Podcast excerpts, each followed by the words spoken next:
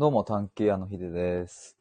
えー今回はですね、えっ、と、キラリンさんとのコラボライブをやりたいと思います。タイトルがですね、毎回のデート代を全額払う男はいい男なのかっていう、えーそんなタイトルでやりますが、まあちょっとこれについての、まあ、テーマ設定などはですね、ちょっと、えっ、と、この後説明したいと思いますが。あ、早速。ほい。もしもーし。こんばんは。こんばんは、どうもー。はーい。よいしょ。ちょっとあのー僕今、暖房器具をちょっと久しぶりに引っ張り出してきてつけてるんですけど、ほい。音入ってます？なんかガガガガガみたいな。大丈夫ですか？いや、大丈夫ですあ、ね。本当ですか？よかったです、よかったです。うん。改めてよろしくお願いします。あ、お願いします。一応今日はこのテーマに設定しましたが、ちょっとまあ後でこのテーマの、その、なんていうんですか、多分まあ、相談を受けた多分キラリンさんの実体、実体験というか、そこら辺も元になってると思うので、そこの話も聞こうと思うんですけど、はい。まあちょっとそもそものところでちょっと最初に説明をしておくとですね、ちょっとそうだ、レターを表示しまして、今アーカイブ聞いてくださってる方は概要欄の方を覗いてほしいんですけれども、えっ、と、ここに書いてある通り、12月の27日の火曜日の夜9時から、あの、僕とキラリンさんとヨウさんで、オンライン対話会、えっ、と、その名も芋づる対話会というのをやるんですけれども、えっと、まあ、これは、あの、ついつい芋づる式に話してしまうようなテーマ設定をして、で、まあ、それをこうみんなで話しながら、まあ、価値観の違いを知ったりとか、いろいろ深めていくっていう、えそういうオンラインの対話会なんですけれども、まあ、その対話会の日に扱うテーマがまさにこういう、えっと、毎回のデート代を全額払う男はいい男なのかとか、あと、まあ、本当はこの前、キラ、えっと、ヨウさんとやるはずだった、えーテーマだと、えっと、初回のデートでサイゼリアに行くのはありかなしかみたいな、まあ、この辺の話って別に実際に自分が経験してるかしてないかはあんまし関係なしに、あ、それこう思うみたいなことが結構もうついつい話したくなっちゃうと思うんですけれども、まあそんなテーマ設定をして、えーオンラインの対話会をするっていうのがありまして、で、まあ実際に、えー話してみると、えーこんな感じだよっていうのを、まあ実際このコラボライブで、えっ、と、できればいいなという、そんな趣旨から今回のこのテーマ設定でお話ししましょうということに、えなりました。よろしくお願いします。はい。お願いします。ちょっともう、あの、まあ、今日はちょっと21時半、22時半までっていうことなので、はい。ちょっと早速、この、あの、今回のこのテーマ設定というか、まあ、これのちょっと背景というか、うんうん。あれですよね、実際に相談を受けてみたいな話だったと思うんですけど、そうですね。はい。ちょっと聞いてもいいですか、このあたり。えっ、と、後輩の子がはい彼氏と、う？んうん。どうだろう ?3 ヶ月ぐらいなのかな？今、付き合い始めて。ああ、はいはい。3ヶ月付き合って、ではいはい。まあ、楽しい時ですよね。いろいろ。いやー、楽しいんじゃないですかね。3ヶそう月。はい。なんかそんな話も聞いたりして、うんうん。どこどこ旅行に行ったんだとか、はいはい。でも、全部払ってくれるんだよねって、お金をね。うんうんうんで、それを、あの、いいよ、無理しなくてって言ってるんだけど、うん。うんうんうん。もう絶対払わせないっていう感じで、はいはいはい。払ってくれちゃう。はいはいはいはい。で、まあ、どう考えても、うん。あの、ちょっと無理してるなっていうね、お給料的にもね、はいはいはい。あの、同じ会社で知ってる人なので、うんうんうんだから、いいよって言ってるにもかかわらず、やっぱり払ってくれる。あ、あ、同僚、同僚というか、その会社同士の、社内であ、そうですね。あうんうん。あ、なるほど。そうそう。だから大体懐具合も知っているっていう。はいはいはいはい。うん。で、さらになんかどう、最近すごい疲れてる様子が伺えて、その彼氏の方のね。はいはいはいはい。うん。で、それなんでかなって思ったら、なんかどうもバイトをしているらしくって、ほうほうほうほそうそう。で、どんどんなんか痩せていくし、う。はいはいはい。本当に大丈夫なのっっていうことをはいはいはい。言ってるんだけど、うんうん。いやもう大丈夫って言って。っていう状態で、どうしたもんですかね？みたいな。え、ちなみにあれなんですこの男性は年、年齢的にはどんな感じなんですか？年齢的にはね、30、33歳だったかな？女性のがちょっと若いんですか？女性は20代ですあね。はあ、じゃあそこそこ年の差が、まあそこそこって言っても5、6歳とか、もうちょいあるのか10歳あぐらいあるかな ?10 歳以上あるかな？なああ、そうなんですね。うんうん。なるほど。そっか、じゃあ10歳上っていうのもあって、まあ男性的には、うん。そっか、そんなこう、いいよいいよっていう風な感じになってるんですね。そうですね。なんかまあ構図的にはまあ、わかりやすいというか、なんかありそうだなっていう、その、年下の女性と付き合ってる男性が、うんあ、いいよいいよっていうのは、まあありそうだなと思うものの、うん。この全額っていうのは、その、本当に全額なんですか？その、すべて。そんな感じでしたね。一切払わせないって言ってたので、へーう。ん、相当無理をしているんじゃないかなって思うんですけど、はいはいはいはい。うん。へー、なるほど。え、ちなみにキラリンさんはこの相談を受けるっていうのは、その女性が、いや、ちょっときついんすよね、それは、みたいな、そういう意味合いで受けてるんですか、相談を。えっとね、心配って体のことがね、あー、はいはいはいはい。うん、そこまでして、うんなんか、お金を捻出しようとしてくれているのはありがたいけど、はいはい。やっぱり体がすごく心配なので、うんうん。自分としてはやめてほしいっていう、バイトとかしてまでね。確かに。うん。なんかでもそれが、あの、バイトしていることもか隠しているというか、あの、あ、そうなんですね。か、うん、口を割らないっていう。あ、でもその女性的には、もう気づいてると。あ、そうそうそへー、なるほど。う。うん。あ、大五郎さん、こんばんは。運転しながら聞かせてもらいます。あありがとうございます。ありがとうございます。なるほど。でちなみに、うん。どう、えっ、と、そうだな。キラリンさん的にはこの、ちょっと一旦その実際の方はうん、うん一旦置いといたときに、うん。この毎回のデート代を全額払う男はいい男なのかっていうテーマに対して、うん。キラリンさん的にはどう思いますか？これね、うんこ、これがちょっと長くなるよ、私は。芋づる対話会はこういうことになりますよ。そういうことになりますよ。そういう話ですよ。はい。そうなんですよ。だからなんか、やっぱり、これだけのトイレは、はい。KT 氏だ。あ、ケイタリさんどうもどうも、こんばんは。どうもどうも。デイヒーさん。デヒデボーイからぜひになりました。イヒーさん。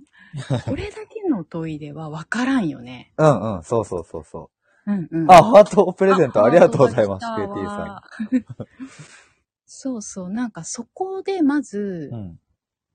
どれだけ、その、前提条件っていうのかな。まあまあ、そうですよね。そこですよね。そうそう、その彼女みたいにね。はいはいはい。え、な、付き合って何ヶ月なのとか、うんうん。えっと、年の差とか、うん。えっと、きその、稼ぎとかね、の違いとかね、うんうんうん。全部聞いた上でとか、うんうんうんうん。あと二人のその、コミュニケーションがどれぐらい取れているのか、うんうんうんそのお金を払うっていうことに対して、OK って彼女がありがとうってなってるのかとか、はいはいはいはい。もうめちゃくちゃ前提条件聞いてから はい。しか答えれないと思って。なるほど。いやー、面白いっすね。あ、KT さんありがとうございます。お二人にお会いできて嬉しいので。わあ、嬉しい嬉しい。なるほど。逆に言うと、うん。そうすると、うん。前提条件によって、うん。毎回のデート代を全額払うのは超いい男にもなり得るし、そ悪、悪っていうか、その最悪というかもう、そっちにもなり得るという可能性を秘めてるっていうんです、形なんですかね？キラリう。ンさん。う。そう。だから、どどっちとも言える。はいはいはい、前提条件によって。によっては、うんうん。なるほどな。いや、これは面白いですね。多分その、すごく、そ、まずここですっごい分かれそうな気がしますね、いろんな方と。うんもう、いや、前提条件とか言わずに、もう、いやいや、全額はきついってっていう人もいるでしょうし。うんうん。大悟さん、逆に言えば判断基準にならないってことっていう？そうだね。全然うんうん。判断基準にはならない。あ、そういうことだね。ああ、そっかそっか、そう、あ、その、お相手を見るときにってことですよね。うん。デート代を全額払うから、とか、払わないからとかっていうような基準にはなってないっていうことですもうんんね。うんうん。あ、そうだそうだ、そうだね。確かに確かに。え、ちなみにじゃあちょっとその前提条件を、うん。こう、自由に作っていいということになったら、うん。どういう前提条件があれば、こう、うんいい男になりますか？例えば、はい明らかに自分より稼いでいて、はいはいはいはい。かつ、うんその払うことに、うん。払ん、払って彼女が喜んでくれることに対して。価値ではなくて、うん。喜びを感じてくれてる？純粋に。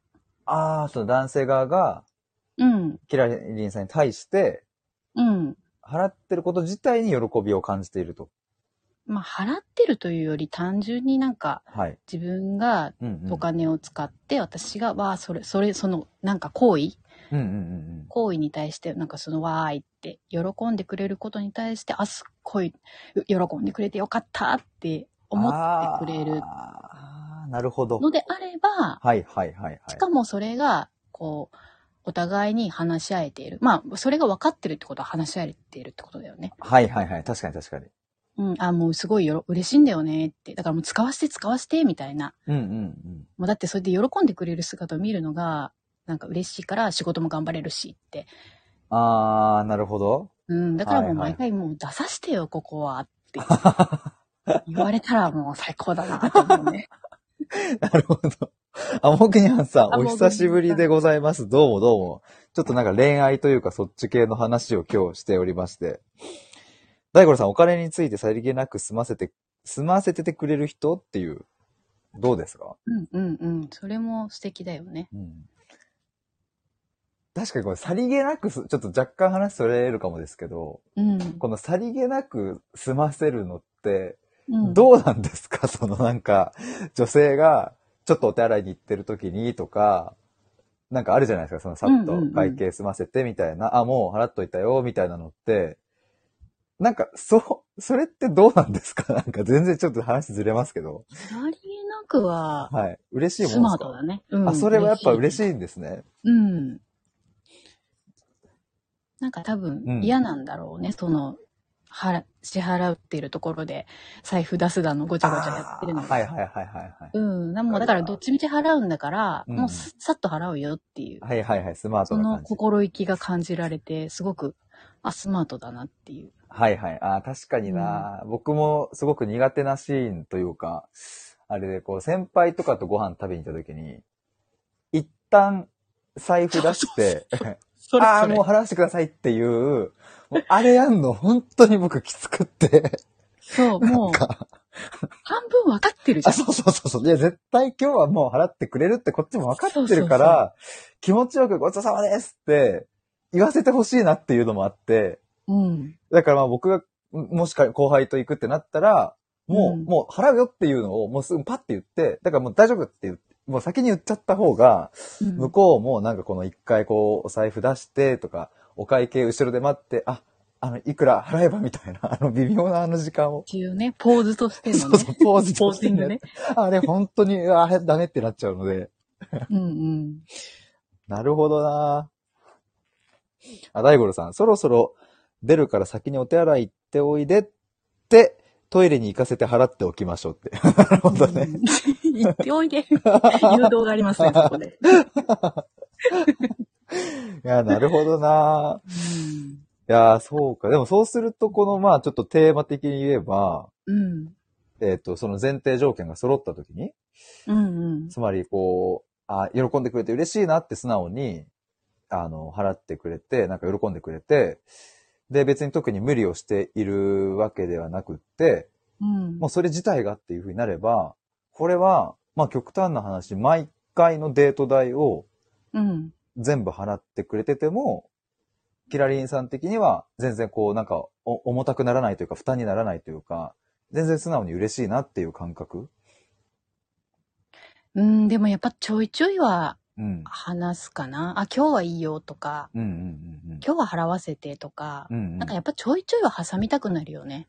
まあでもそうですよね。うん。ずーっとっていうのはなんかあるよね。そうそう。なんかなんか当たり前になっちゃうと、そうですよね。こっちもね、感謝感じられなくなっちゃうし。うんうん。大五郎さん、そろそろ店を出るっていうところが ミソという。うん。モグダンさん、毎回全額払うなんて男の人今までいなかったなっていう。でも、あれですよね。そう、こん、多分、モギナさんが来られる前に、そう、実は今回、キラリンさんが、まあ、このお題を、まあ、くれたというか、あれなんですけど、もともとはその、キラリンさんの会社の後輩の女性が、毎回のデート代を、その彼氏さんに全部払っ、まあ、払ってくれちゃってるから、それが逆にちょっと、あの、ね、うん。負担なん負だね。担だっていう話があって、で、その今の付き合って3ヶ月のまあそのカップルは、もうまあ3ヶ月間かまあ付き合う前からかあれですけども、ずーっともう本当に毎回じゃあほぼほぼ払ってくれちゃってるっていう状況ってわけですよね。そうですね、多分。うんうんうんうん。なるほど。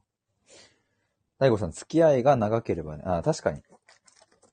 付き合いの時期とかにも。敵だね。うんうんうん。うんうん。あ、それはすごい素敵かも。はいはいはいはい。はあ、なるほど。ちょっと僕もそういうスマートな 男性。うん。あとね、なんはいか、最初に注文するときに、はい。あ、多分今日はご馳走してくれるだろうなって思って、うんうん。ちょっと、まあ、大中小ってあるんだったら、あ、んちょっと小にしとこうかなって、うんうんあのコース的にね、はいはいはいはい。思ったときに、うん。え、いいじゃん。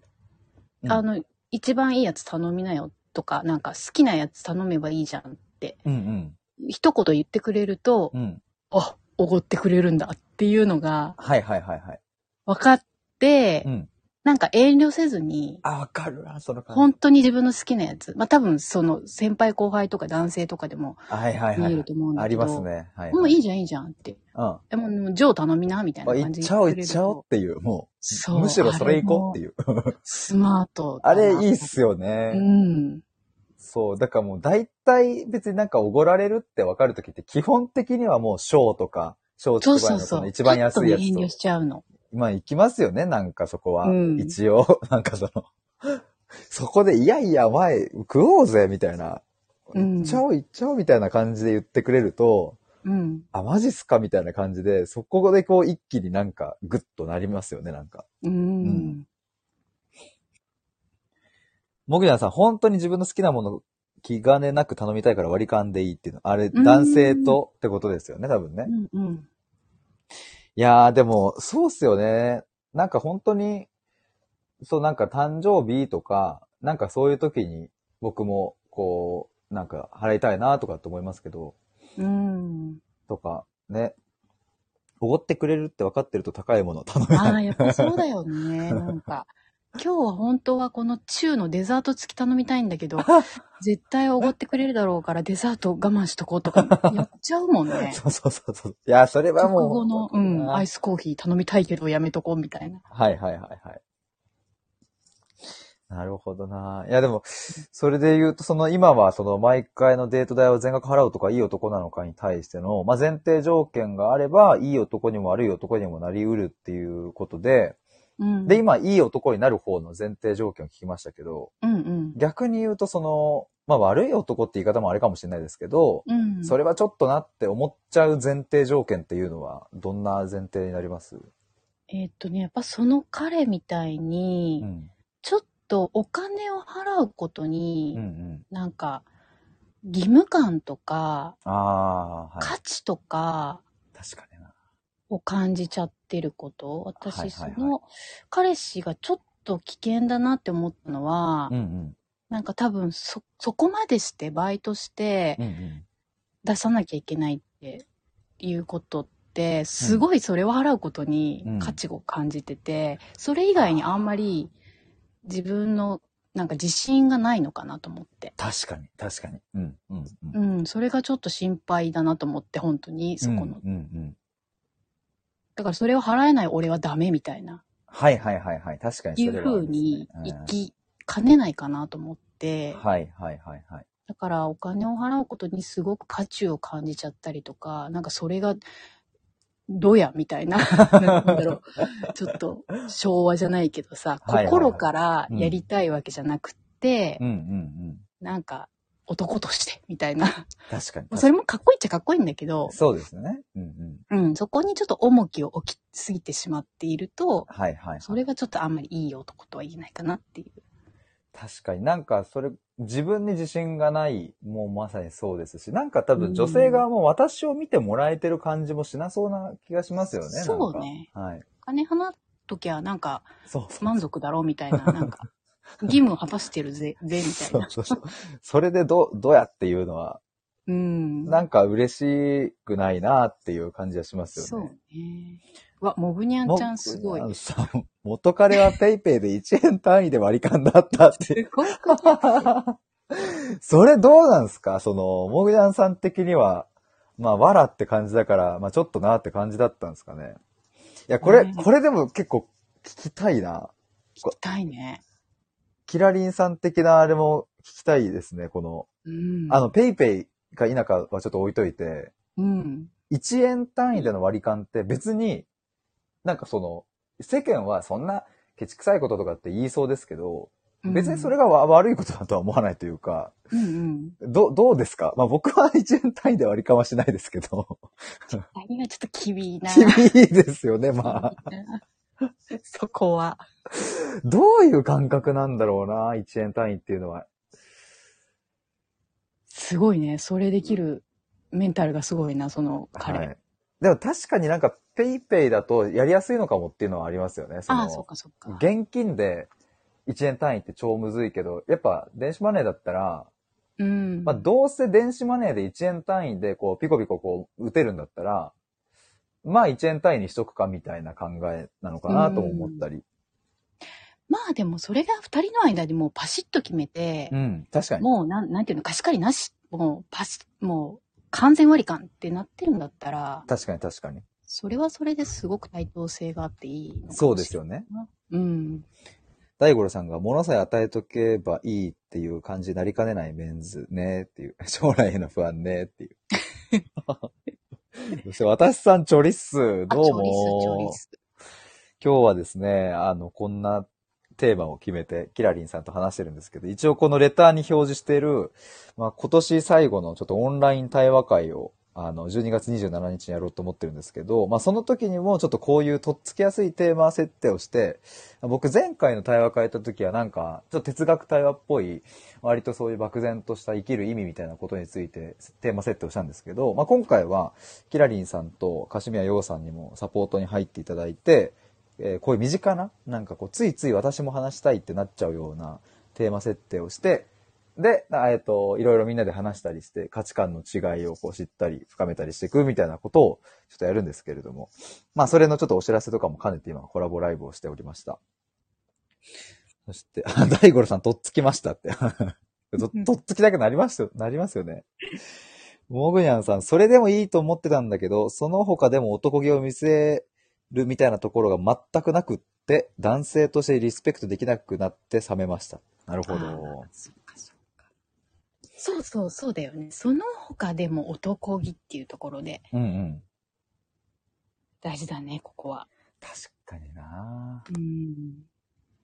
男気を感じる瞬間って、例えば、キラリンさんどんな時に、ああ、男気あるわ、みたいな。男気か、やっぱりなんかトラブルとか困った時に、あ、ちょっと、うん、あの、後ろにいいな、みたいな。ああ、キュンとするわ、それは。女かっていう。いや、めっちゃキュンとするな、それ。はいはい。そうそう。そういうところだね。ああ、いいっすね。うん。あ、もちゃもちゃ来た。あ、もちゃさん、とっつきに来ました。いいとっつきに来たという、もう。ありがとうございます。大五郎さん、男性としてっていうか、人として温かい人だなって思ったら、男らしくなくても魅力的にならないかなって。あ、それは魅力的になるって僕も思いますね。うんうん、なるなる。うん。また、その温かい人っていうのが、うん。また、どういうことかっていう。またそういう問いになっちゃうけど。なりますね、こう、我々は。ついつい。我々は。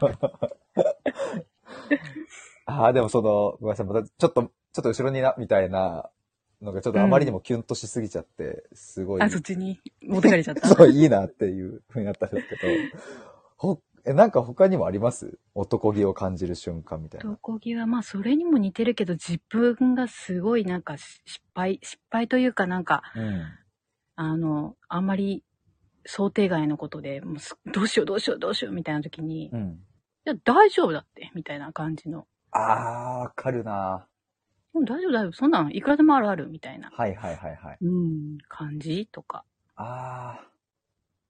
なるほど。それでなんかクールダウンできる？自分がもうすっごいテンパってたけど、はいはいはいはい。あ、そんなんいくらでも、でも誰でもある。あ、俺なんかもうしょっちゅうだよ、みたいな感じで。ふ 確かに、いや、これ仕事の場面とかでも多分皆さん経験あるかもですね。なんか上司とか、そうだね。なんか失敗してミスって、やっべってなった時に、なんかまあ、あの、前な、みたいな感じになりつつも、まあまあ、こんなもんはっていう、任しときっていう感じで、やっぱなんかやってくれる先輩もいれば、えーもう大変じゃないみたいな先輩もいたりとか。そうそうそう。え、え、ね、誰がやったの？とかなんかね。急に。そうそう。あ、もちゃさん、えっ、と、今の話だと、キラリンさんに男気を感じます。好きですって。褒め言葉です。男だから、私。確かに、でも、キラリンさんなんか男気、男気っていうか、そういう、なんていうんですか、さっぱりさみたいな、やっぱそこがやっぱ、魅力的部分ですよね。ああ、男気あるかもしれない。ですよね下がってない言うかもしれない。あ、そう、なんか言いそうだなって思いましたもん。もういい私行くからっつって、ちょっと、ちょっと下がってなって言って。もうキラリンさんみたいな感じになりそう。あ、大五郎さん、以前のデート中に欲しそうにしてて諦めてた洋服とかを覚えておいて、次のデートの終わりにプレゼントして入って渡すとか、うわあ、ちょっと。デートの終わりにっていうのがミソですっていう。なんちゅう、なんちゅうテクを持ってるんですか？これは最強ですか？やっぱ。次じゃないんだ。デートの終わりにこっそりもあう、うわあ。あ、次のデートの終わりに買っといて、あ。うん。わあ、いいね。いいっす。もちゃさんがちょっと笑っちゃいました。なるほどな。そういうの大事っすね。なるほど、なるほど。そこのね、大五郎さんのね、うんあの、ドヤ感がないのがいいね。なるほど。どやっていう。やっちゃうと、うんもう最初に渡しちゃうから。あー、なるほど。はい。ね、ね、はい、これっていう。そう、びっくりさせることがあるね。なんだと思う？なんだと思う？って言って。それはそれでちょっと可愛くないですか？なんか可愛いか。今のキラリンさんの感じだったらちょっと好きになっちゃうかも。そっかそっか。ちょ可愛いな、こいつ。この間欲しいって言ってたでしょ？もうね、買ってきたんだよって言って。それちょっと可愛いな。可愛いか。ヒデガールには、ちょっとヒデガールにはちょ ちょっとありですね。ヒデガール的にはちょっとキュンとしちゃう。もうこいつ可愛いなってなってもう、うほんと。言いたくなっちゃったのか、お前、つって。うん大悟さん、女の子がやる分には可愛い。確かに。確かに。ねえねえって言って。これさ、とか。も、もちゃさん、さっきからキラリンさんが彼氏側でヒデさんが彼女側なんだよなって、確かに。本当だ。確かにさっきキュンキュンしてましたからね、僕。あ、そうだわ。下がってなに。下がってんな。あーっていう。持ってかれてましたから。いやー、これは面白いですね。ちょっといろいろ広がりますわ。そううね。ん。これで逆にデート代をこう、女性側がほぼほぼ払ってるカップルとかも、まあ別にいなくもないと思うんですけど、聞いたことありますか？そういうパターンって。いやだ、いるんじゃない？紐とか。確かに。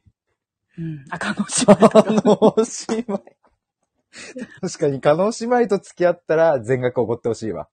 うん。それはそうですね、確かに。僕も加納姉妹にはおごりたくない。あ、もぐにゃんさん、私は誕生日に予約してデート前にお店に行って会計済ませました。え めちゃ、デート前に、かっこよ。これを。付き合いた。もう、やば。やばいっすね。デート前。それはイケメンじゃないですか、ちょっと。イケメンだよ。まあ、てか。やばいよね。やばいよね、とか。てか、そんな戦法があるんですか？逆に、そのね。そんなやり方があるなんていう、その発想が、もうそもそも僕にはなかったので、イケメンすぎません？ちょっと。天才だな。あ大五郎さん、叶姉妹におごったら私誰だと思ってんのって怒られそうって確かに。もぐにゃんさん、トイレ行った時、行った好きだと孫ついちゃうからって。確ーかにね。か。しかも男性早いからね。お前本当に正面してきたのかよってスピードで戻ってくるからね。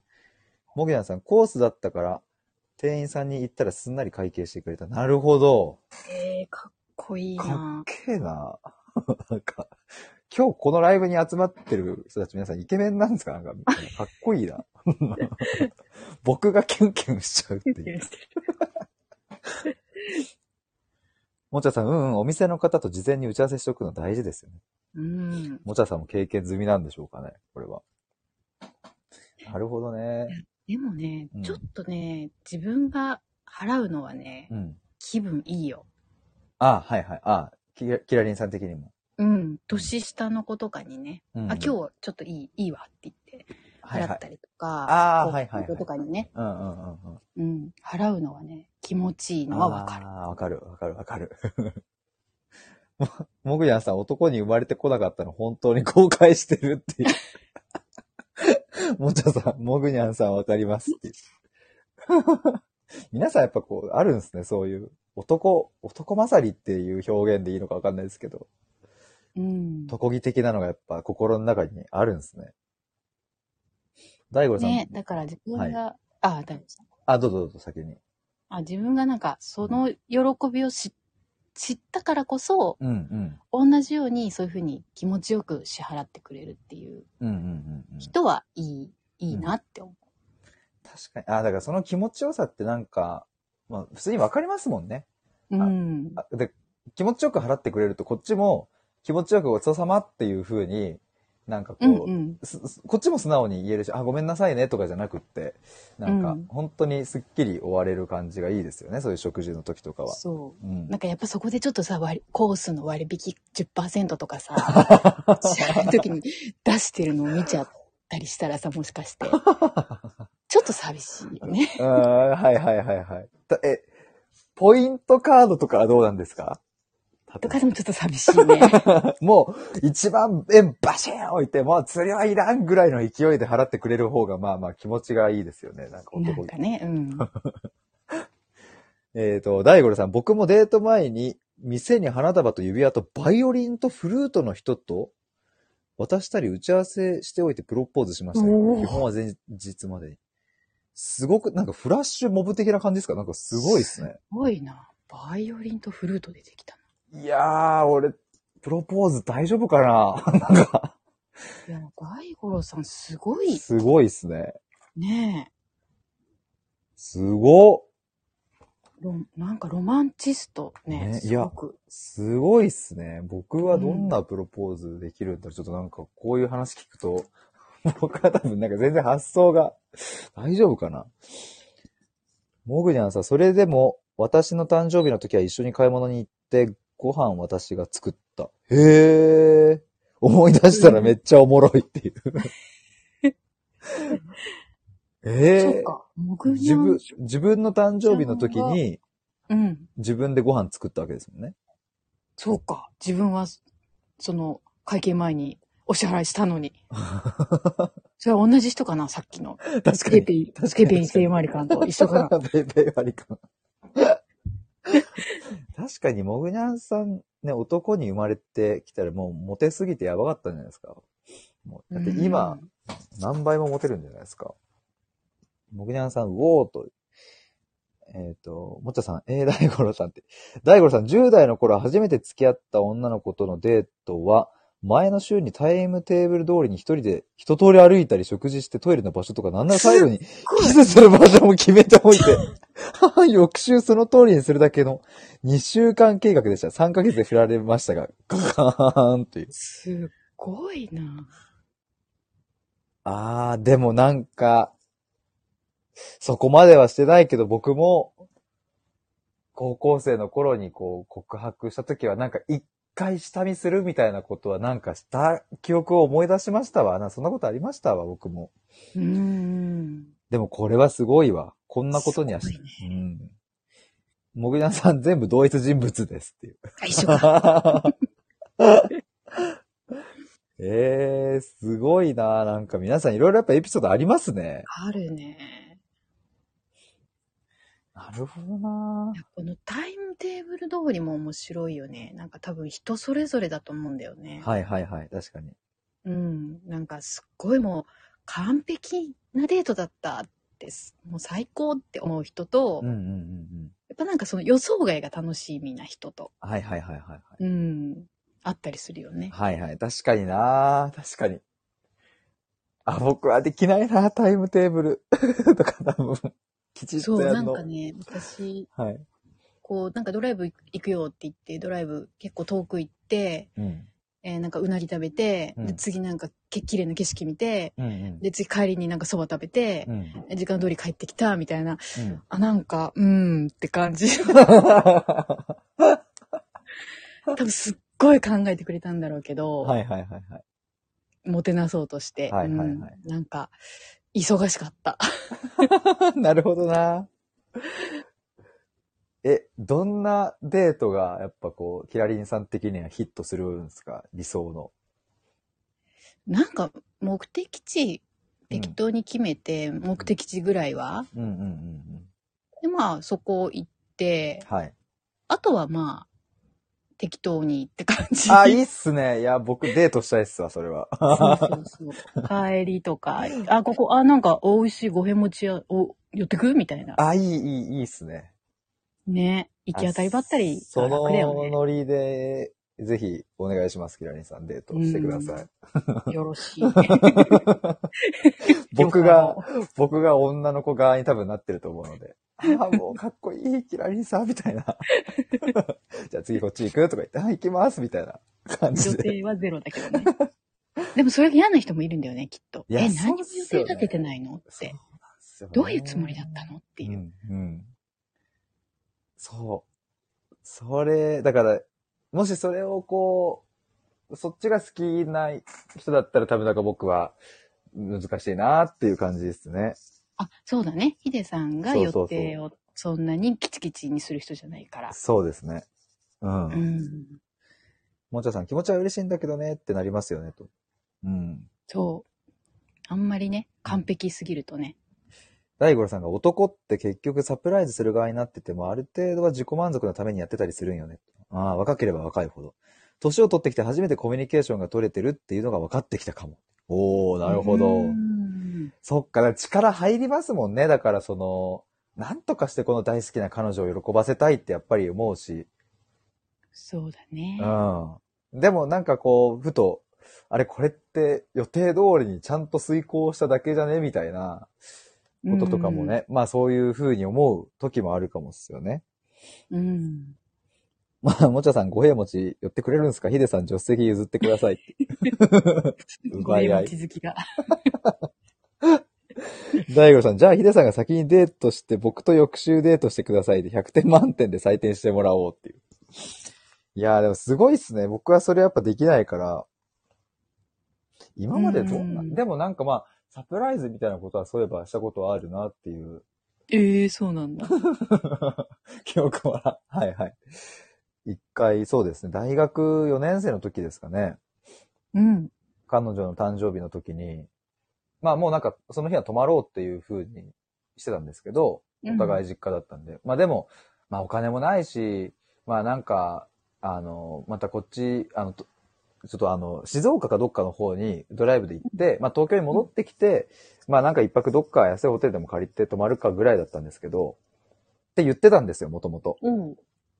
で、もう、あの、その静岡のの方に車でドライブ行って、うん。で、まあいろいろこう回って、じゃあちょっと最後ちょっと行きたいカフェがあってって言って、そのカフェにこう彼女を連れてった時に、うん。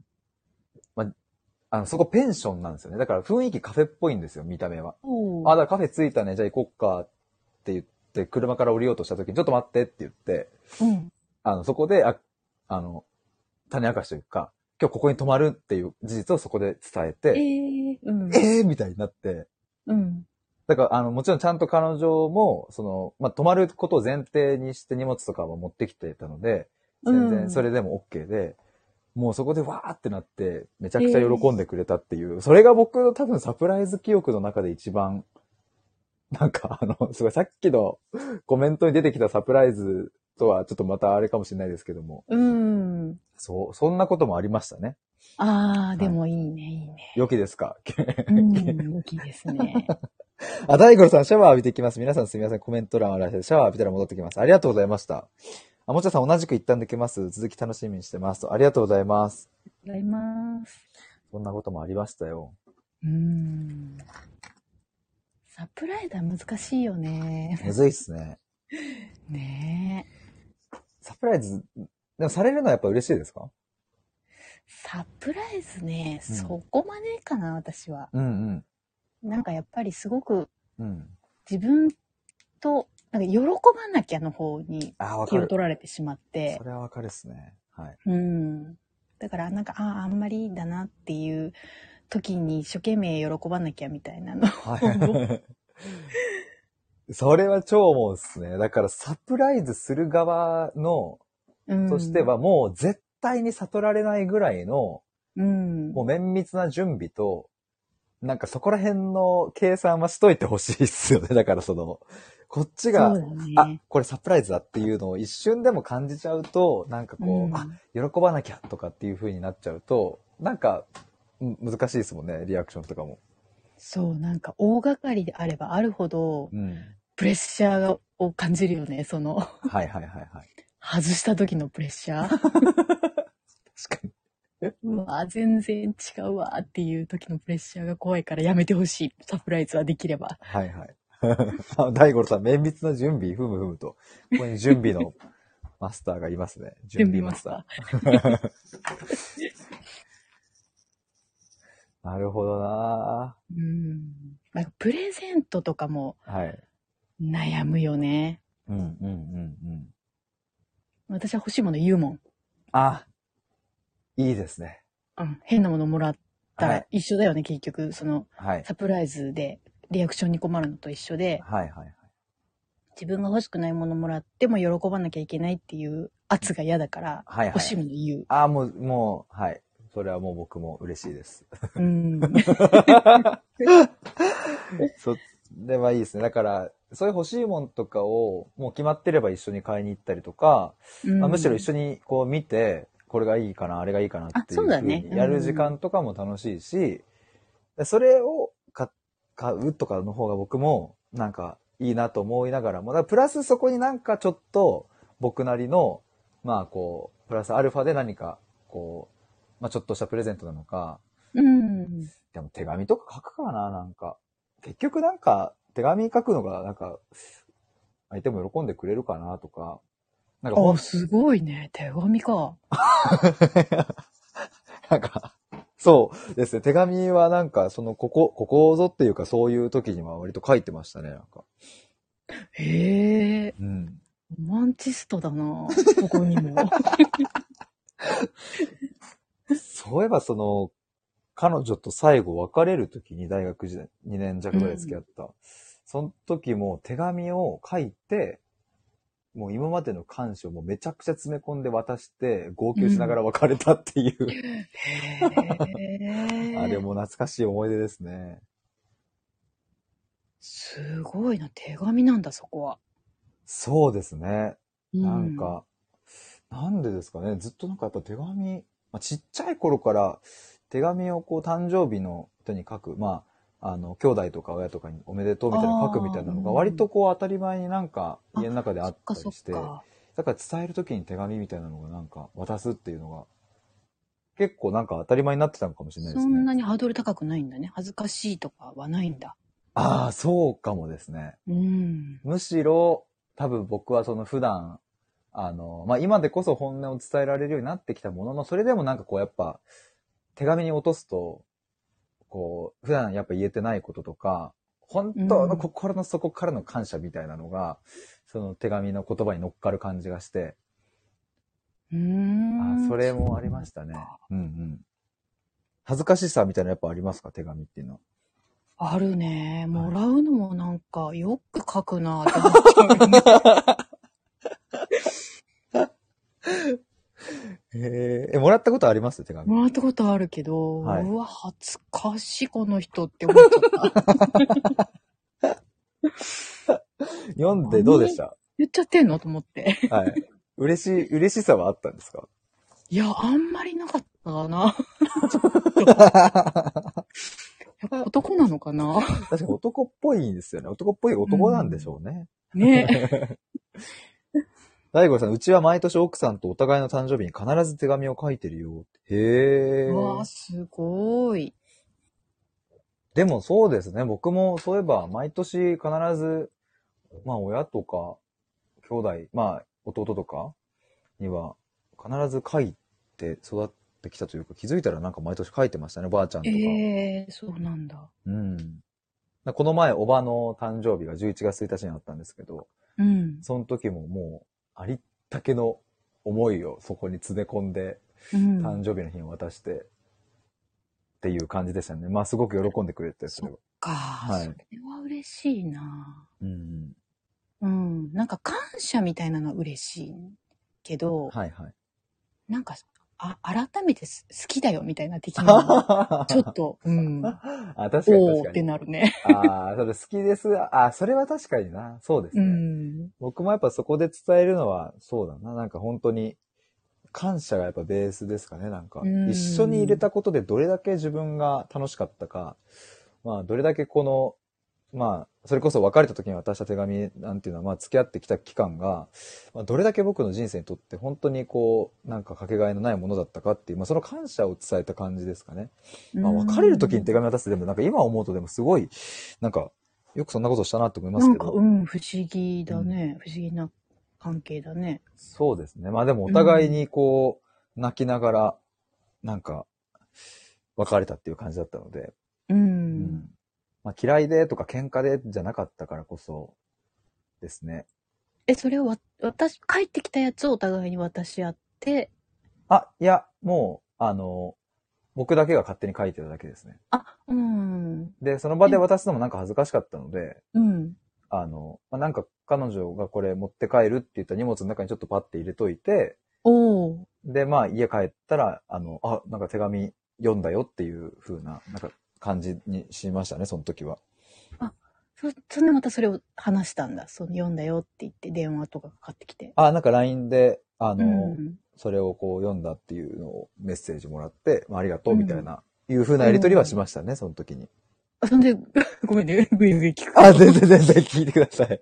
え、そんで、号泣してたのは、その、どのタイミングで？あ、号泣してたのはもう別れ、別れようってもう、もう話が進んでて、うん。で、最後も、でも、まあ2年弱付き合ったので、まあなんか、か LINE して別れるっていうのもちょっとあまりにも味気ないじゃないですか、やっぱり。うん。で、別に喧嘩別れでもないし。うん。で、じゃあもう、あの、ちゃんと最後話そうって言って、うん。二人でこう、あの、まあ夜、まあ、夜からもう明け方までずっと話してたんですよね、いろんなことを。別に喧嘩とかじゃなくって、うんいろんな今までの思いとか、思い出話的な？思い出話もそうですし、そういうのを話してたらもうなんかティッシュ箱一箱全部二人で使い切るぐらい鼻水ズルズルになって号泣して、で、朝まで。話し通して、うん。で、そこでもう話し切って、うん。帰ろうっていうタイミングの時に去ってちょっと手紙を、まあ、彼女がなんか持ってた荷物のところにスッて入れて、うん。で、お互いに帰るっていう感じでしたね。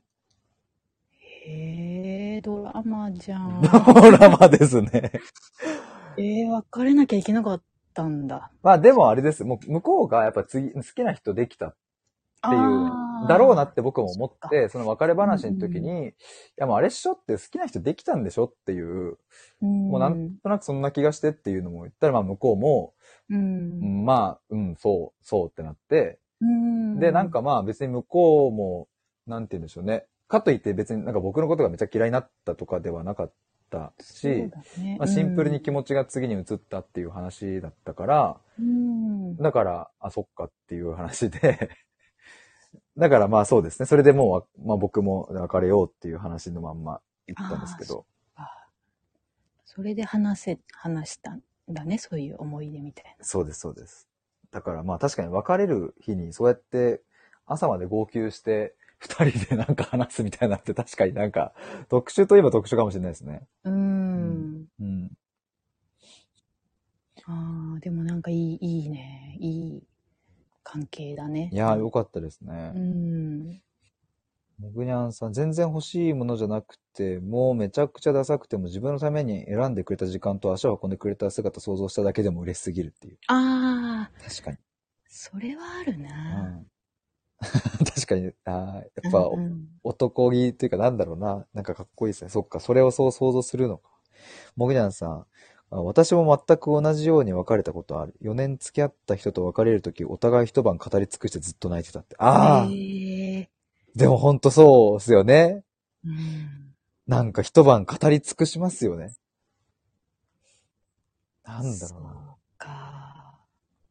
もうあの時もう、なんかもう涙止まんなくなっちゃって、俺うんこんな泣くんだって思って、なんかその、友達が、なんかその、いや、彼女と別れてみたいな、もう、すごい、めっちゃ号泣しちゃったとかっていう話聞いた時に、何をそんな泣くことあるんだよっていうのを、まあ言わないですけど、心の中でずっと思ってたんですよ。うん。その別れてまあ辛いだろうけどっていうのをずっと大学時代とか思ってたんですけど、うん。まあついに自分がその別れる瞬間になった時にもう号泣も号泣。本当にこんな自分泣くんだレベルで、ええ めっちゃ号泣して、えー、っていう。そうね、あれはね。まあすごいいい、いい経験っていうかなんか、まあ良かったなって思いますけどね、当時その経験をうん、別れるっていう経験を通して。僕にはその最後に一緒に食べたチャーハンお互いに全然食べれないねって言いながら、これ、な、何火何泣きですかこれ？むせび。むせびかありがとうございます。うんむせび泣きながら食べたって。号泣チャーハン。わかるわー ここにもドラマが。想像できるな、なんか。いや、もうなんかそうだな。いや、もう、あの、そう、僕がもう当時社会人1年目で、彼女はまだ、あの、大学生だったんですけど、うん。あの、まあ、僕は仕事終わりに池袋で待ち合わせしたんですよ。うん。で、まあ、最後の日だから今日。だからなんか二人で、なんかよく行ったお店でご飯食べよっかっていう話になって、うん。で、池袋になんか、あの、立ち食い寿司があって、そこが結構よく二人で行ってたので、うん。そこ行こっかってなったんですけど、なんかもうその話してきたらもうなんかやばい泣いちゃうってなって、うん。もうこれごめんごめん、もうちょっと無理だわっていうので、うん。もうあの、すぐそのホテルの中入って、うん。で、まあその中にちょっとコンビニで買った、あの、冷やしうどんみたいなのを買って入ったんですけど、もうマジでむせび泣きながら僕は号泣うどんでした。号泣冷やしうどんで僕は終わりましたね、最後の。一緒に寿司に行くことはできず、コンビニのローソンの冷やしうどんを勝ち込んで、もう本当にむせび泣きですね。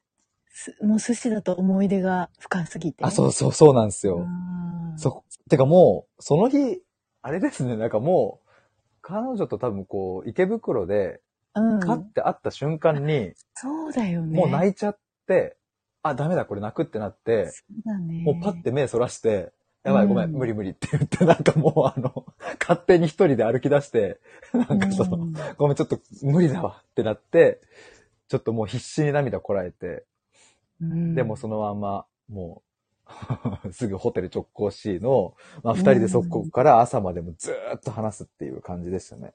うーん。もぐりなさん、世界一冷てえうどんだって。いや、冷てえ。本当に冷てえかったよ、あれ。マジでもうズルズルっって言った時に、うわーってなんかもう涙も出てきて、ずるずる行きながら、涙も出ながらもう、あのうどんは忘れないっすね。コンビニうどねえ、やっぱそう考えるとさ、ん。はい。LINE なんかでうん別れちゃダメよ。ダメダメダメダメ。こんな素敵なドラマが残るのよ。僕にあった目からうどんがあって、いや、マジその勢いでしたわ。もう本当に。あれは辛かったなうんそうか。こうやって語る日が来るんだから、それがね。確かに。高級チャーハンやら、高級うどんやら。なんかみんな食べてるけど。確かに、あれ社会人1年目の5月だったんで、うん2019年ですね。うんだか、ら、え？もう3年経ってる、あ、もう、もうそろそろ4年？ん？4年経か。つわけですよね。うん。いやー、でもあの別れてからも、ちょっとしばらくはきつかったですけど、うん。確かにもうそれもいい思い出というか、うんでもなんかそれくらい思わせてくれたことにすっごい感謝があるっていうか、そうだね。なんか、まあ家族でもないじゃないですか。やっぱり結婚もしてなければ、うんまあそもそも血も繋がってないし、うん。その家族でもない人を、まあなんか失うっていうか、まあこう離れるっていう、まあ失うでいいのかっうんていう時に、これだけ辛いんだっていうのを、なんか味わったのって、やっぱそれだけ好きだったし、うん。っていうのを思わせてくれたのが、本当に感謝してるっていうか、もうなんかいろいろ学んだんですよね、その付き合ってる期間もそうですし。うん。だから本当に最高だったなって思いますね、その期間は。ねえ、うんなんかやっぱ別れるってさ、それは恋愛の別れだけど、もううんでももしかしたらもう一生会わないかもしれない。うん、そうそうもうそ。そうの可能性も結構高いじゃん？うんうんうんそうなるとさ、やっぱもうほとんどそれってもうん。うう、ん、もうい生き別れじゃない？はいはいはい最も後。うん、本当に永遠の別れと言っても過言ではないくらいのそうそうそうそうものですよね。うん。うん。そうなんですよ。だから、やっぱ、不意に、そんな思ってもいない涙が出てきちゃうしさ、あ、もう最後だ。そうそうそう、もう。ね、もう自本当に分で、思った瞬間に出てきちゃうよね、勝手に。いや、もう本当にあの、いや僕、その池袋で、彼女を待ってる、そのロッテリアで待ってたんですよ。先にちょっと仕事が早く終わったんで。うん。ロッテリアで僕、あの、手紙を書いてたんですけど、その最後渡した。もう手紙書いてる時に、あれこれやばい、泣いちゃうじゃんってなって、しかも、も池袋のロッテリアってやっぱ都内っていうこともあって、こう、席と席の間隔がめっちゃ近いんですよ。うん。当時まだコロナでもなかったし。うんだからもう両隣にめっちゃ人いて、で、僕の左側に女子大生二人以外いたんですよ。で、、僕サラリーマンでスーツ着て、ネクタイピシッと締めて、でうん手紙書きながら号泣してるんですよ。もうなんか、もうチラチラチラチラ見られながら、なんだこの人、え見、見ますよね。僕がそっち側だったら絶対見るもんって思いながら、もうすっごい二人でこそこそこそこそ。でもごめん、ちょっと今日はもう大事な時なんだよっていう。だから皆さん街中で泣いてる人を見かけたらね、優しく見守ってください。ヒデさんよく泣いてるよね、カフェで。確かに。あれ？カフェで泣くってあれ、何でしたっけ？コミュニティの時だったかな？あれなんで、うんそう、なんかよく泣いてるイメージ。そうだ、カフェでよく泣いてますわ、なんか。そうそうそう。あー、だから今年、だから母の、が亡くなっての何か、あ、そうだ、母が亡くなった時に、亡くなった後に、いろいろ自分でノートにまとめてる時あに、、そうそうそう、そうだ。なんか涙が出てきましたとかって言って、もありましたし、うんそうカフェで泣く結構多いっすね。なんか動動画かなんかを見ても泣い泣いてたとか。そうだそうだそうだ。ああ、懐かしいな。よく泣いてますわ、僕は泣い。てますわ。もぐにゃんさん、ヒデさんがそんなに好きになるってどれだけ素敵な人なんだろうって。でもね、本当にね、あの、すっごいまあ、はつらつとして明るくって、うんまあ、ノリもよくって酒もよく飲むし、もう、あのわいっていう。うん。確か猟奇的な彼女。ち そうそうそうそう。ょっとばらしますと。猟奇的彼女です。猟奇的らしいです。そうなんですよ。彼女はね、そうですね。まあそれだけノリも良くって、うん。まああの明るかったんですけれども、そう、このまあ猟奇エピソードで一個お話しすると、その、うん。サークル、まあ、結構僕野球サークルで大きいあのサークルだったんですけど、うん。まあその結構大事な試合があった日の夜、みんなで祝勝会みたいな感じで、池袋のドマドマっていう居酒屋を貸し切って、まあ、飲んでたんですけど、まあ夜中の3時とかに、なんか僕ももうちょっと酒飲むの疲れてきたなと思って、で、なんかその後輩の女の子たちとなんかイエーイとかってやりながら、なんかこう、まあ割と近い距離感で飲んでたし、うんまあ楽しく話してたんですよ。彼女と？いや、あの、あ、ごめんなさい、彼女以外の後あ、輩。以外のことね。そう、以外のこと。あ。危険な匂いがする。そう、もうプンプンしてきますよね。うん。まあ、イッチャイチャしてるわけではないものの、やっぱり、あの、座ってると肩は近いし、うんすごい近い距離感で、こう、挟まれて飲んでるみたいな感じだったので、おーで、そしたら、もうあれ、本当にびっくりしたんですけど、あの、もう僕普通に飲んでるじゃないですか、座って。うん。そしたら、後ろから、僕の顔面にいきなりバシーンって張り手が飛んできて。やばくないですか？そう、後ろ、もう前から、その彼女が来たら、え、なになになにうんなになになにみたいな感じで、近くに来たら、ちょっとどね。うってなるじゃないですか。うん。でも僕は、なんかその後輩の女の子と、そうだよねとか言って、あ、わかるわかるとか言ってめっちゃ楽しく飲んでたら、うん。もう次の瞬間。だから後ろからいきなりバチーンっていう、もう完全に振り抜いた張り手。もうアントニオ猪木ばりのもうバーみたいなのが来て、でもそれでもう次の瞬間、まあ僕も軽い脳震盪ですよ。受け身も取れないので。っうん。てなって、今何が起きたっていう状態で、うん。で、あんまり状況がわかんなかったんですよ。なんか本当に。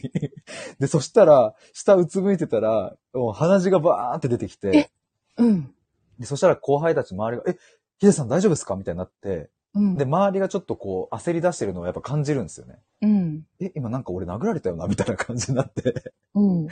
で、もう鼻血を必死に止めて、まあでも、うんもう彼女が、そのやってるっていうのはもう分かったので、もう彼女をすぐ連れ出して、うん。あの、もう後輩たち気使っちゃうから、あ、もう大丈夫大丈夫って言って、もう行こうって彼女を外に連れ出して、外でめちゃくちゃブチ切れました、彼女に。お前は一生俺の視界に入んじゃねえとか言って、夜中の3時ぐらいに池袋の 西口公園あたりで、絶叫。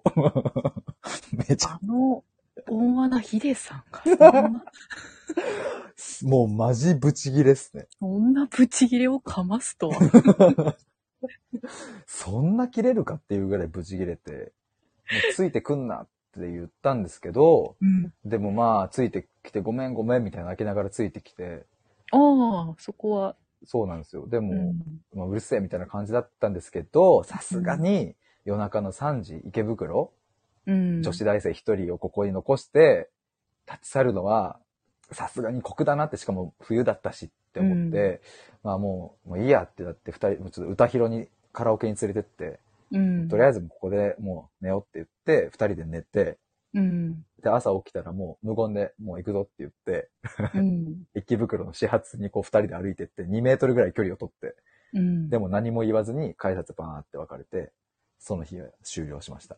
おー 大悟さん、張り手の練習？もぎなさん、それされて嫌いにならないんですか？ね、そこなんですよ。私はちゃんと見てるから、ばい、彼女ってすごい顔文字が。すごい手だ。いやー、で、僕ももう別れるって決めたんですよ、その次の日に。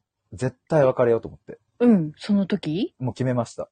こんなことしてくる彼女も最悪だと思って、うん。絶対別れようと思ったんですけど、うん。でも後日、またちゃんと話し合おうっていうことになって、うん。まあ何日か空けてから、あの、まあ、あの、カフェでこう話そうってなったんですよ。うん。で、なんかその時にもうすでに僕の中に結論は出てて、えっ、と、別れないっていう結論だったんですけど、おーその、この事件の直後はもう別れるだったんですけど、うん。なんかいろいろ考えた結果、うん。なんか悔しいけど、やっぱ、やっぱ根本好きだなと思っちゃって。それよな それよなそれ解明したいよそう、だから、彼女には、うん、でも正直、その時は正直に言いましたね。まあ、マジで悔しいけどっていう、なんか、うんそう思っちゃったっていう、なんか。だから別になんか許すとかそういう話でもね、みたいな。うんうんうんでもなんか別れる選択肢は取れないっていう、なんかもう悔しいなってなりだから、うんそれを伝えた記憶がありますね。ずるい女だなって僕やさんが。ほんとね、でもそのカフェ出て、出た瞬間から手繋いでルンルンで二人でスキップしながら行くみたいな感じでしたよ。こっちの選択してよかった、みたいなね。まあ、俺も単純だったんだろうな。だし、うん。でもそう、そんなこともありましたよ。うん。まあでもなんか、それの暴暴 暴力沙汰というか、それは結構エグかったですけど、でもなんか、うんやっぱ当時ってまだ僕も本音が出せ、今でこそこう本音を言うみたいなこと言ってますけど、うん、当時なんていうのはもうまるで本音とか出せない人間が、なんかやっぱそこまでブチギレさせるっていううん。こと自体が、なんでしょうね、なんか初めての経験だったし、まあそもそもの普段のコミュニケーションでも、やっぱその彼女に対しては、うんなんかこう、ちゃんと喧嘩できたんですよね。ああ。だからこっちだけ我慢して、あ、分かった分かったとかじゃなくって、うん、ちゃんと僕もその日頃の喧嘩でちゃんと切れたし、でもうんちゃんと2日後ぐらいに仲直りしてめちゃくちゃ仲良くなるし、みたいなのを、まあ何回もこう乗り越えてきたから、なんかやっぱりそれをができた相手だったから、なんか、まあ人生で初めてだったのかもしれないですね、そういうのにできた相手が。そうだね。なんかす、まだ最初はそういう動物的な感じあ、そうそうそうそう。を通り過ぎるのもいいのかもね。通り過ぎなきゃいけないのかもね。はいはいはい、そう思うね、供の喧嘩じゃないけど あ、そうさ、そうそうそうそう。こう殴り合うみたいなうわっ。ていう。うん。モグヤンさんカップルあるあるだよなと。私も元彼の溝落ちにパンチ入れた時ぶち やっぱ男だ。待って、俺も、心臓殴られたことあるっすわ。池袋で、また。急にその、猟奇的に？猟奇的彼女に、めちゃくちゃ理不尽な理由で、なんか女といたでしょみたいな。うん。あの、たまたま出くわしただけの、そおの、ーあれだったのに、それをなんかうんインスタ、もう今時ですよね、インスタで、その、その彼女の知り合いの友達が、女友達が、なんか僕と会ったみたいなのをインスタでアップしたんですよ。おう。その池袋かなんかで。うん。たまたま遭遇したヒデさんとみたいな。で、それを彼女が見てて。うん。で、当時就活中だったので、僕はあんまりその彼女に会えないよっていうのを言ってたんですよね。ごめんねっていう。で、たまたまその日会える日だったので、うん。た会ったら、なんで会ってんのみたいな。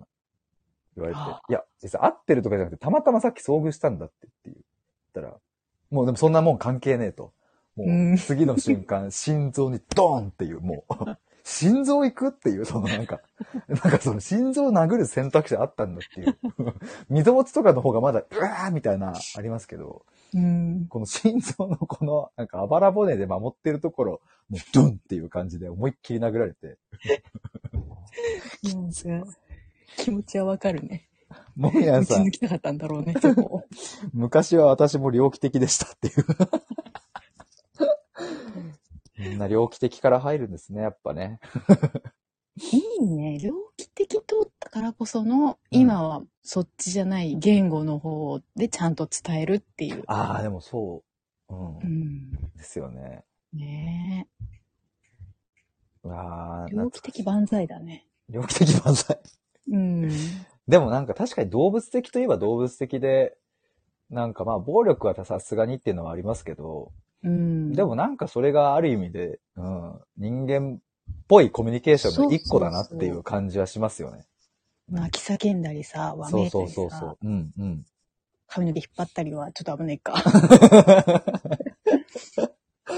そうそう。いや、でもなんか、それが別に、それが全部悪っていうことでもなさそうですよね、なんか。うん。だって最後手繋いでスキップしながら、そうそうそうそう。じゃあ行こっかっつってね。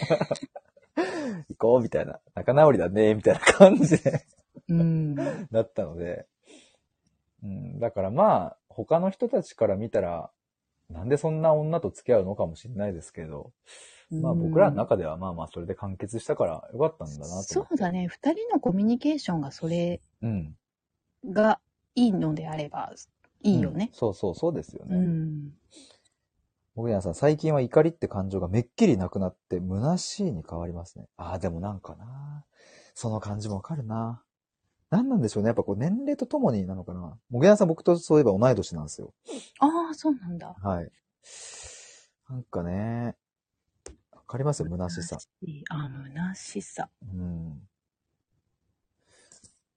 いや、だからそう、猟奇的な感じで、でもあの時のあの時間も、まあ今思うとすごい、なんか、なんでしょうね。刺激的だったし、まああれはあれで楽しかったなって思いますね、なんか。うん、なんか、裏を返せば、まあ、感情的うんだけど、それだけ好きで、うん。うわってなっちゃったってことだもんね。そうそう、そうなんですよね。うん。それもすごく分かったし、うん。で、やっぱりこう、どうしてもその彼女もこう、生理のタイミングで、結構それがなるっていうのが、まあなんか長く付き合ってるとだんだん分かってきて、しかもまあ結構それがこう、重たい症状だったりもしたので、時うに。ん。だからなんか二人でそういう話とかもしてて、やっぱりもうその時期になるとどうしてもなんかもう自分でコントロールできないよねっていう話とかも、やっぱ日頃からしてたんですよね。ええで、僕もまあそれを聞いてて、あの、まあだから、なんて言うんでしょうね。本当の気持ち、なんか本当のその時の、生理になってる時の彼女の気持ちって、うんうん。まあ正直わかんないけれど、でもそれはなんか、やっぱりコントロールできないものであるっていうふうに言ってるから、まあ極力理解するように、なんかいろんな話を聞いた記憶がありますね。どういう感覚なのかとか。わあ、すごいね。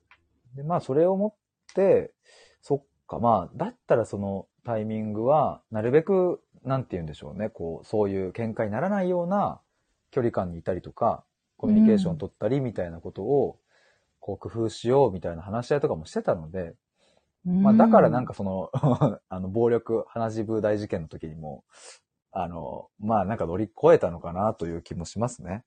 あ、それ以前にも話せてたんだ。。そうですすね、話してましたね、それは。そっか。うん。だからなんか喧嘩周期がちゃんと分かってきて、あ、うん。こ。れそろそろ喧嘩する時だ みたいな、なんか。ああ、すごいね、それ。そうですね、その、あだから多分、あ、今これ切れてるのあれだ、そろそろ生理来る時だみたいなのが、なんかもうそこまで分かってきたので、だからなんか今これは多分彼女本心で言ってるわけじゃないだろうなとか、うんうん。この理不尽なブチギレは、さすがにこう、あの、いつも思ってることじゃなくって、やっぱりこう、生理前後のこう、イライラが来てる時なんだろうなって思うみたいなのが分かってきたので、そこからなんか僕も、その、変わりましたね、なんか。わあ、その理解はうん。ありがたいよね。うん。いや、でもそういうのも、やっぱ、ぶっちゃけ全部話し、ぶっちゃけトークで話してくれてたので、うん。こういう周期でとか、なんかそういうのも、すごくありがたかったですね、僕としては。全部言ってくれてて。えー、自分から言ってくれたのかな？彼女。まあ、多分そうだったと思いますね。うーん。あ、だからそ、の、生理だと、もう自分でどうしようもなくなっちゃう時があるんだっていう話が多分最初にいつかあって、うーん。で、それってどういうことなのかっていうのを、まあ僕もいろいろこう話を聞いてった感じですね。うん。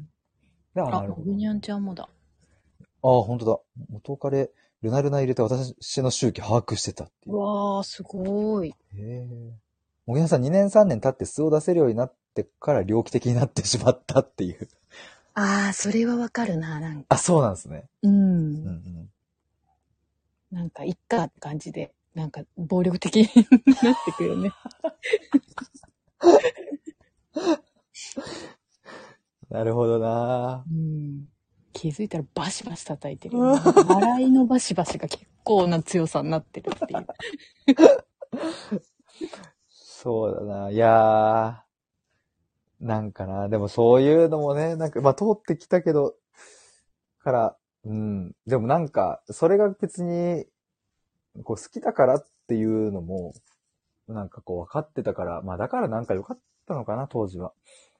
うんやっぱ好きだからっていう、あの、うん。